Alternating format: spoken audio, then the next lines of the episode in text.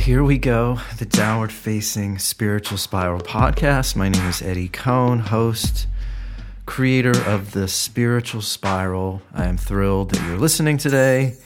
And this show, I'm just I've been thinking a lot about what's going on. And this show is sort of allowing me to share my thoughts and hopefully you connect with some of the things I'm thinking and maybe some things that I say are challenging to hear. And I think unfortunately though we live in a world where it feels like everybody, the world, whether, whether it's consciously or subconsciously, it feels like the world wants everybody to be the same. And if you think differently, if you act differently, then if you're not careful, you're going to be judged. You're going to lose friends. You're going to be called a hater. It feels like the world wants you to just be friends with people that agree with you. Of course, I, I do think it's important to be around people that are supportive and listen to you. You know, even if, if somebody doesn't agree with you, hopefully they listen. And so I, I just, I'm really conflicted by the world that we live in right now. And uh, by the way, before I get into the episode, means a lot if you write a review on iTunes. There's tons of podcasts, maybe 25 million at last count. So if you dig it, write a review, give it a five star, share it with your friends. This show is meant to create some deeper thinking, to create conversations, not just like texts and DMs, but actual conversations. I typically would say face to face, but now those are sort of hard to come by. So you may have to do a Zoom talk or a FaceTime talk. But first of all, a few things that, that happened to me. I went to the, I went to the dentist this last week just for a cleaning. And the woman that, uh, the dental, the dental hygienist who, who was working on me, she was in full body gear from head to toe, two masks. She looked like one of those epidemiologists that works at a virology lab in Wuhan. Like you've probably seen them in movies or maybe in contamin I forget or pandemic or contagion. There we go with Gwyneth Paltrow, where these epidemiologists are in full body gear, and I just I guess I understand because she is dealing with people's germs and um, or at least people's mouths are open and she has to be careful. I just i can't believe still that this is the world that we live in right now. It's shocking. And i don't know if this will end. Will it ever end? How long do you think it's going to take until that world that existed three four months ago will exist again are you thinking six months? Are you thinking a year? I'm thinking minimum three to five years, maybe 10. And I think we're just touching on or scratching the surface of the economic fallout, the unemployment fallout that, that has sort of evolved over the last few months. Because when I drive around Los Angeles, and I was in Venice, I, I ride my bike every Saturday, and, and it's sort of this very meditational experience for me where I, I, I don't have my phone. It's just me and the bike, and just I really think a lot about our world. And I look around, and there there are barely any cars. Most stores are closed. I, I it feels like the world has sort of ended. I don't know if what we experienced before this whole thing will ever happen again.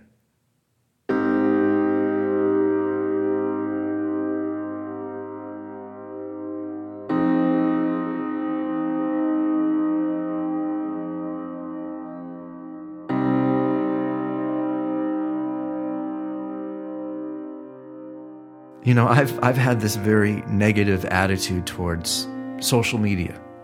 And TikTok has been one of these huge social media platforms that's sort of taken over the United States over the last probably, I guess, year or two. And, and I'm not on the platform. Um, I remember being at Trader Joe's a few months ago, waiting in line, and this woman behind me, we were in line for like an hour. And this woman behind me just is laying her phone up on against the wall, and she's just sort of dancing for for an hour. And I finally ask her, "What are you doing?" And she says, "Oh, I'm you know I'm working on my TikTok videos." This this is our world right now. Instead of people educating themselves, reading, having conversations, trying to deepen their life, deepen their life experiences, people are working on their TikTok videos. People are scrolling. People are wasting a gargantuan amount of time on social media platforms.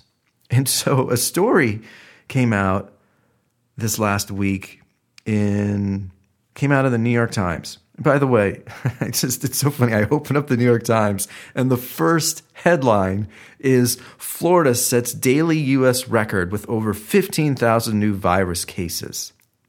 I'm t- I'm telling you, the world wants you to be freaked out. And just, we need a little, pers- there's no perspective here, no context, no discussion about heart disease, no discussion about high cholesterol, no discussion about vitamin D and the importance of being outside and exercise. There's nothing out there about what you should do to try to stay healthy.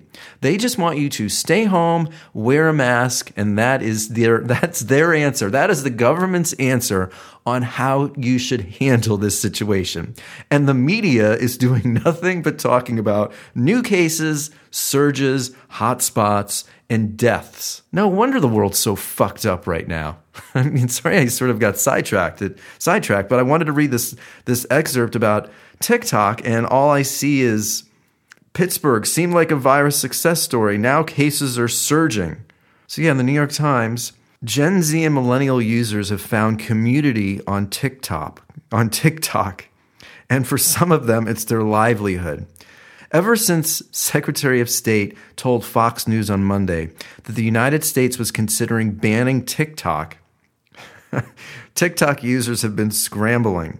Some have, been, have engaged in open revolt, retaliating by posting negative reviews of President Trump's 2020 campaign app.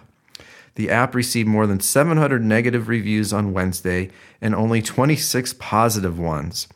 For Gen Z and millennials, TikTok is our clubhouse, and Trump is threatening, is threatening it. Yori Black, a 19 year old TikTok user in California. If you're going to mess with us, we will mess with you. Suspicion of TikTok, which is owned by Chinese company ByteDance, has come from the private sector too. On Friday, Amazon asked its employees to delete the app from their phones. Beneath the frustration, there is anxiety from its users. For many young people, TikTok has been an outlet for creative expression and human connection, especially throughout months of distance learning and social isolation. If TikTok did shut down, it would be like losing a bunch of really close friends I made. Losing all the progress and work I did to get a big following, said Ashley Huneford, 17, who has more than 400,000 followers on the app. It's a big part of who I've become as a teenager. Losing it would be like losing a little bit of me. Oh boy. It is it is definitely turning into the end of the world. It really is. I, I guess I'm glad I'm not a kid right now. Because imagine handling the pressures and anxieties of your normal analog life and then having to deal with the anxieties of Instagram, Facebook, and now your favorite best friend, TikTok, is potentially going away. So you're going to have to go to therapy to talk about the anxiety and depression that you have because TikTok is gone. It's it's so fucking sad and pathetic what social media and technology have done to the world. And I even say this all the time. The ironic part of the pandemic is it's forced people to become more reliant on their technology, more devoted to their digital fake life as opposed to their more fulfilling analog life.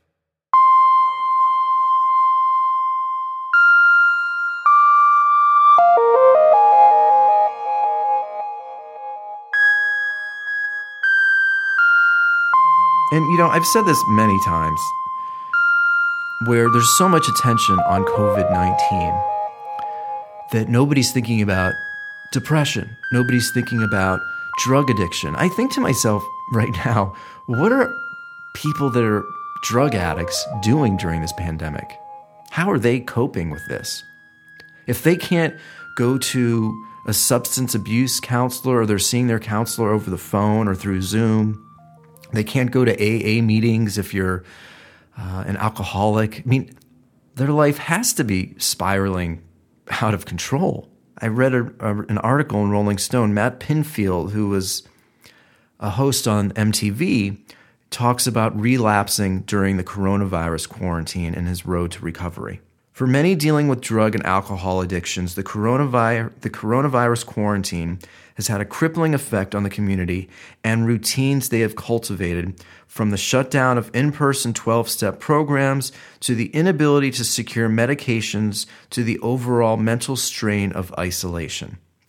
Longtime DJ Matt Pinfield, who has admittedly struggled with alcoholism and addiction, for most of his adult life, also experienced firsthand how the virus has impacted the recovery of so many.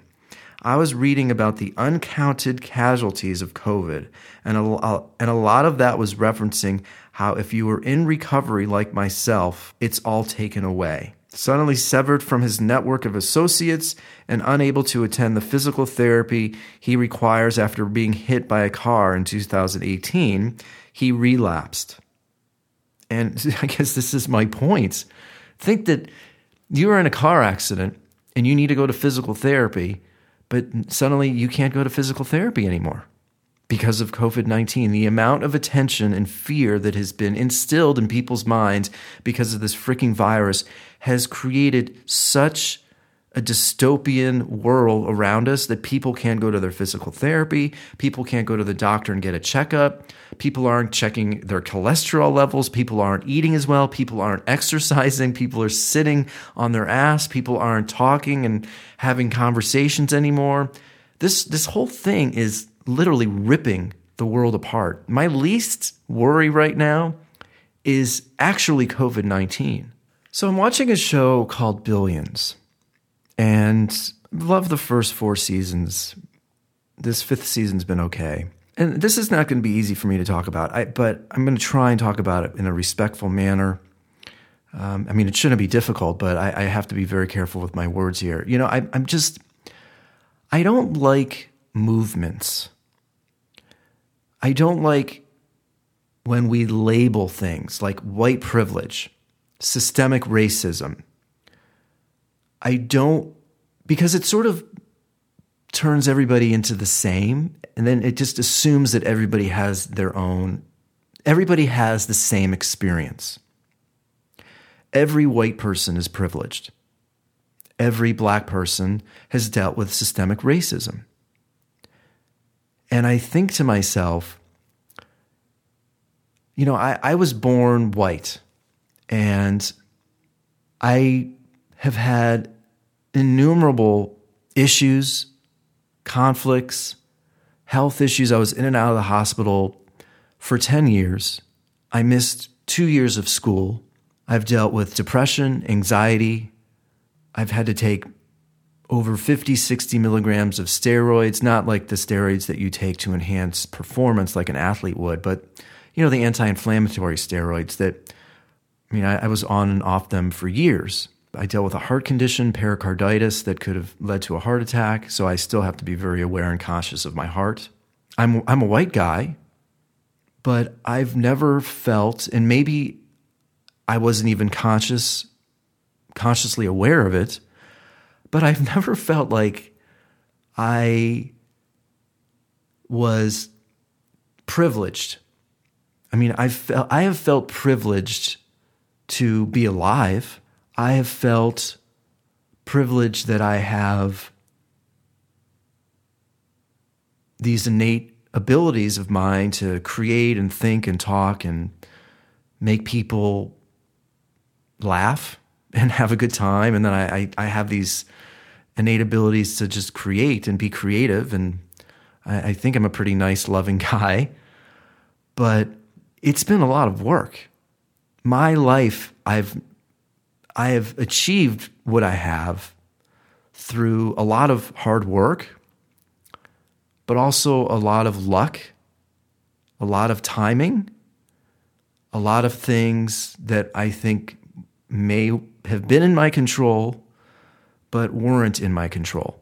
I get troubled when something bad happens in the world, which clearly is terrible and should never happen, but then it sort of creates or perpetuates blanket statements about our culture. And I think that's where we get into problems. And we potentially, you know, these, these comments like white privilege and systemic racism are meant to bring awareness to a problem. But in, in, in actuality, I, I almost wonder if they're just adding to the problem. You know, I, I think of, I'm going to play a clip from Barack Obama, which is really powerful. You know, I think about Stephen Hawking, and, you know, he was paraplegic. I, I don't remember if he had epilepsy, um, but he went on to become one of the most powerful, influential scientists, mathematicians, thinkers ever. I think about Kevin Hart, who has gone on to become the, one of the most successful comedians ever. I think about Barack Obama, who, if, if racism currently is that bad right now, how in the world do we live in a world where Barack Obama became the president of the United States? And, and then, and then I guess some people could say that, well, those are exceptions. But maybe the world wants us to think they're exceptions. I mean, of course, I'm not naive. There's terrible things that happen in the world. There's also really amazing things that happen in the world. But it feels like when something bad, really terrible happens in the world, the media or people out there want that to control how we think about the world.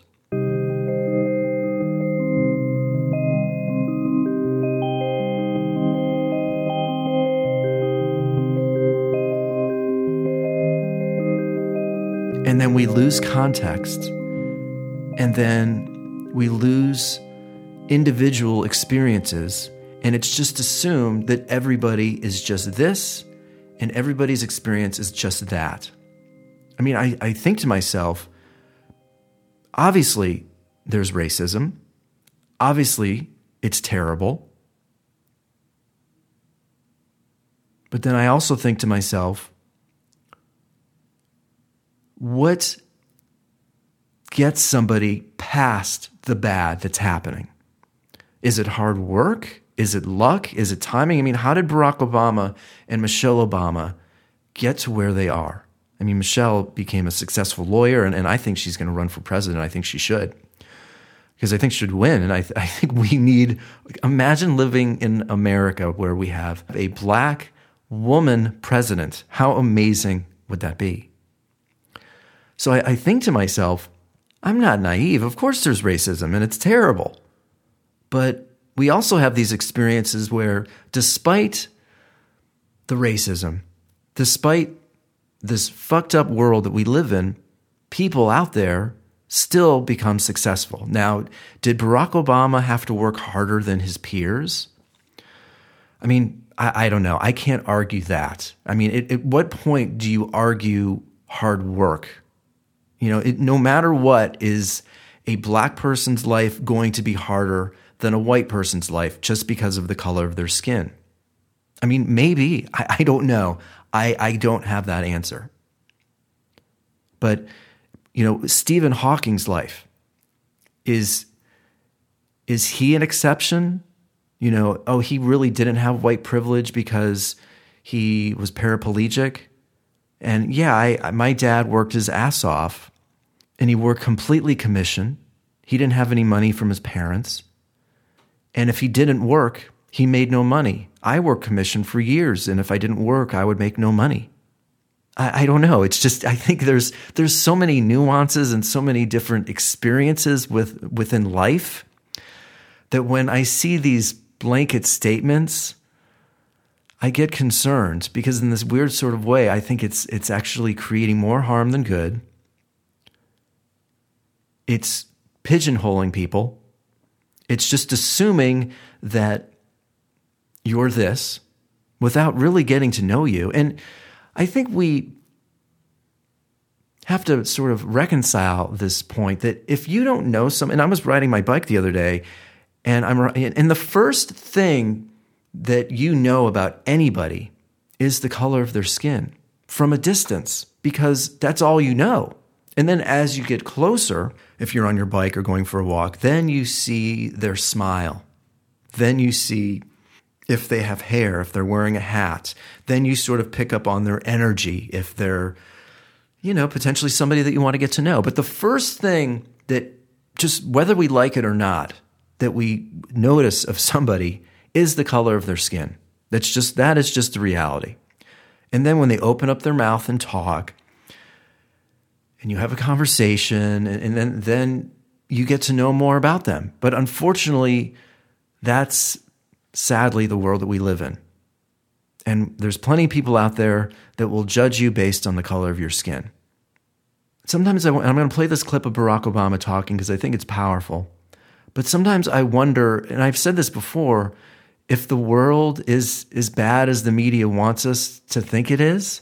I, I went for my bike ride yesterday and there were Hispanics, African Americans, Asians, white people, and we're all around each other. And, and this this black couple at the stoplight at San Vicente and Seventh Street, you know, waved to me and said hello. I didn't know them, but they said hi, and and of course I'm happy they said hi. But you know, they they seem really happy, and it, I, I I don't know. I just sometimes I I wonder if it's all attitude, and I think sometimes it's easy to blame. It's easy to be the victim, and it almost feels like the world wants us to blame and, and, and give a reason as to why we're not living the life we want. I mean, I don't know. How did Kevin Hart do it? I'm sure he dealt with systemic racism in the comedy circuit. Did he let any of that stop him? And again, I'm not saying that that's any sort of excuse for bad behavior or racist behavior. I guess my point is is that there's bad shit everywhere. I'm like to think there's also a lot of good stuff everywhere too. And it's up to us to decide what is going to control the narrative of our lives. Are we going to let the good stories impact the narrative of our culture and our lives, or are we going to let the bad ones? And it's not to say that the bad ones should be ignored, they shouldn't. But when we start throwing around terms that sort of are supposed to encapsulate billions of people, I think it actually diminishes our individual experiences. So I'm going to play this clip of Barack Obama, which I think is powerful. It was he was on the Marc Maron show a few years ago, and so he was talking about race relations in America, and I just I think it's powerful stuff, and I think it's it's um, telling, and I think it's very um, now, and I think it's important to to listen to. And, and one other thing, and it's ironic that, you know, Kanye West this last week just announced that he might be running for president. Whether you agree with Barack Obama's policies or not, what's, what's so nice to listen to is somebody with some class, some dignity, some intellect, an ability to communicate and be thoughtful. And I do think my biggest issue with Donald Trump, beyond many of his, his policies, he lacks class, dignity, thoughtfulness. He doesn't elevate the stature of the President of the United States. He seems to diminish it, and it, it almost makes people feel like, well, fuck, if Donald Trump can be president, well, I can be president. I mean, it just it feels like it feels like a fucking circus. So, let's listen to Barack Obama. I'll share a few thoughts, and I'll let you go in terms of uh, racial relations. Where, where, where, are we with that in terms of when you came in, in your mind? Well, for, first of all, I, I always tell young people in particular uh, do not say that nothing's changed when it comes to race in America unless you lived through being a black man in the 1950s or 60s mm-hmm. or 70s.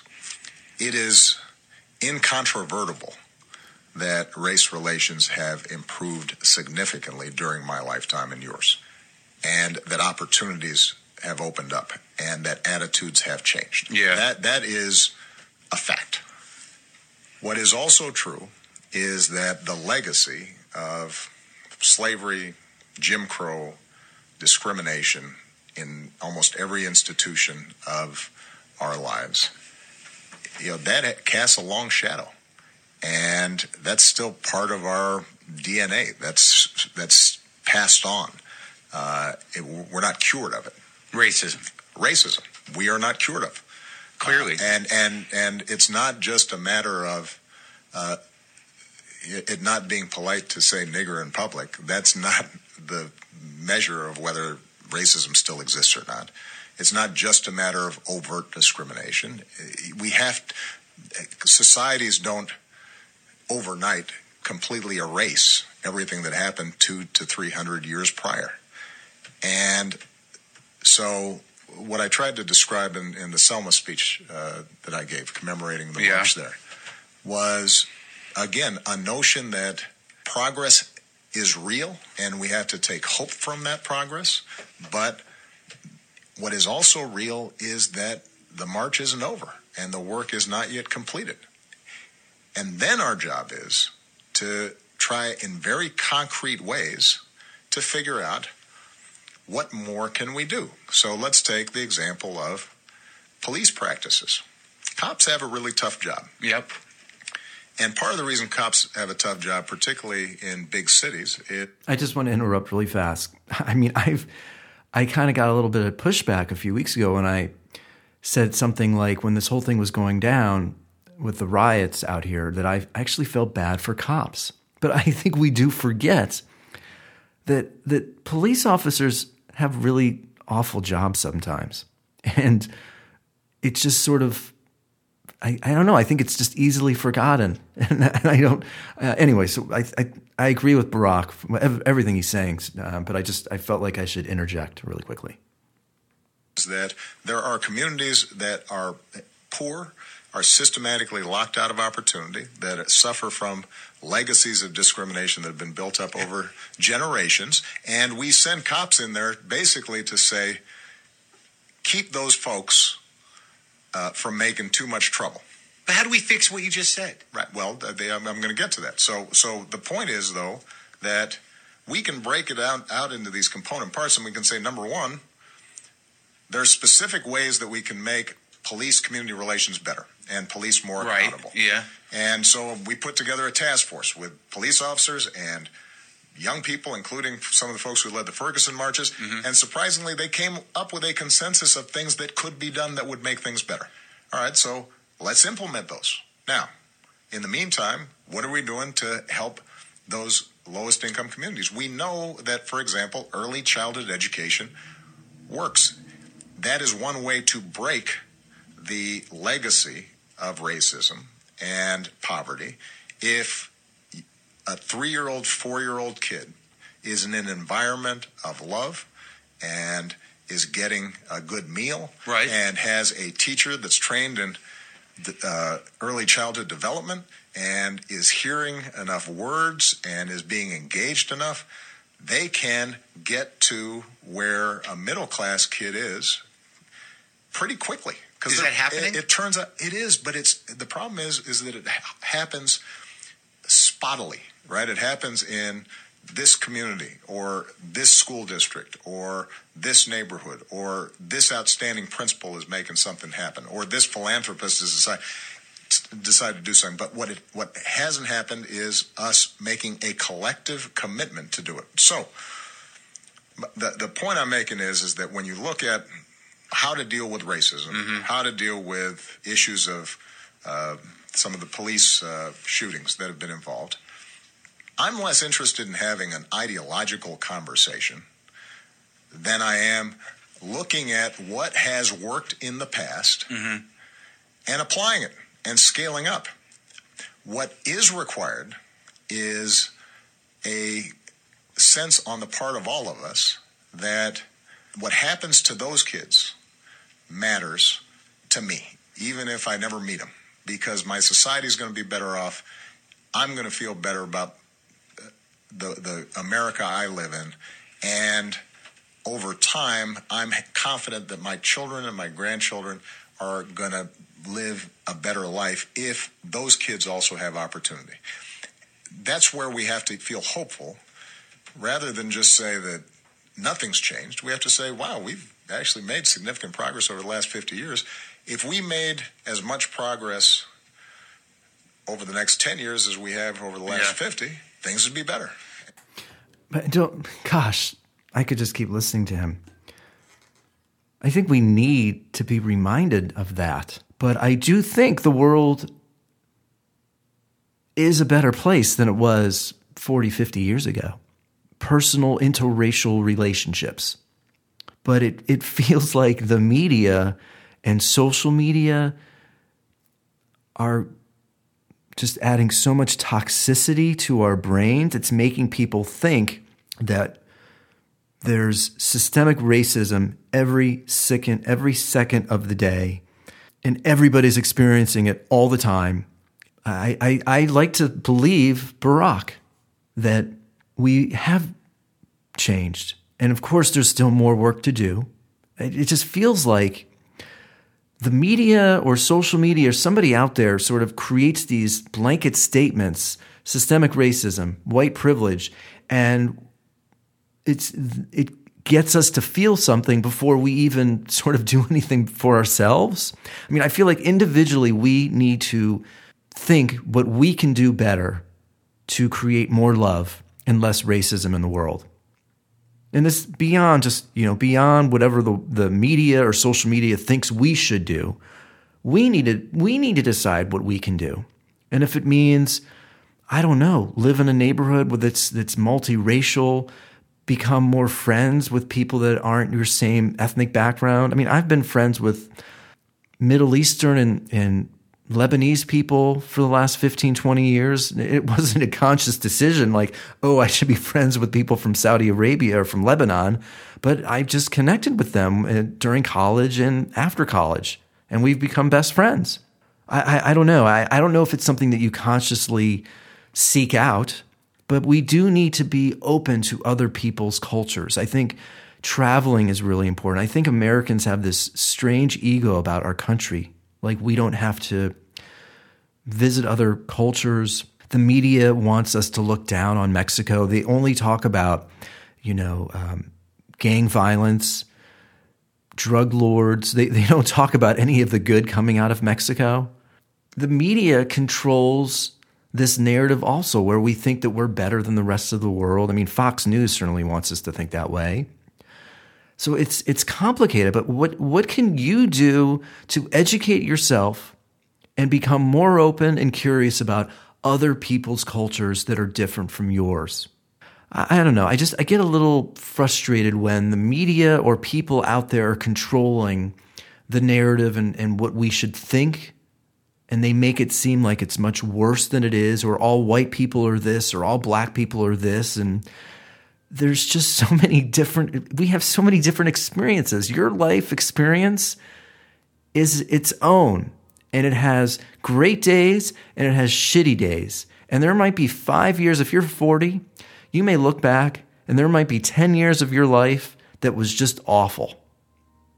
Now was was your 10 years more difficult than this other person's 10 years? I mean i, I don't know. It's all subjective really and yes, maybe you make $50,000 more than the other person down the street who doesn't have that $50,000, but maybe they have lupus and, and they had to deal, or maybe the person that makes more money had lupus. And so they were in and out of the hospital and have been dealing with uh, health issues for that 10 years. Maybe, you know, I'm watching the show Billions. I keep talking about it. Those, some of the people on that show are, are multi billionaires. But sometimes I think they have more problems than the person that's making $100,000 a year. So it's it's just the world wants you to be like simplified. Your life is so complex and it it ebbs and flows and you have good days and bad. And I, and I don't know. I just I get frustrated when the world just seemingly wants us all to sort of like just be the same. So that's today's episode. Thank you so much listening. I, I, say it a lot, but if you dig the show, please head over to iTunes, write a review, go to iameddiecohn.com where you can sign up for the newsletter. You can find me on Instagram or Twitter at Eddie Cohn and say hello. As always, thank you so much for listening, supporting, and being a part of the Downward Facing Spiritual Spiral podcast.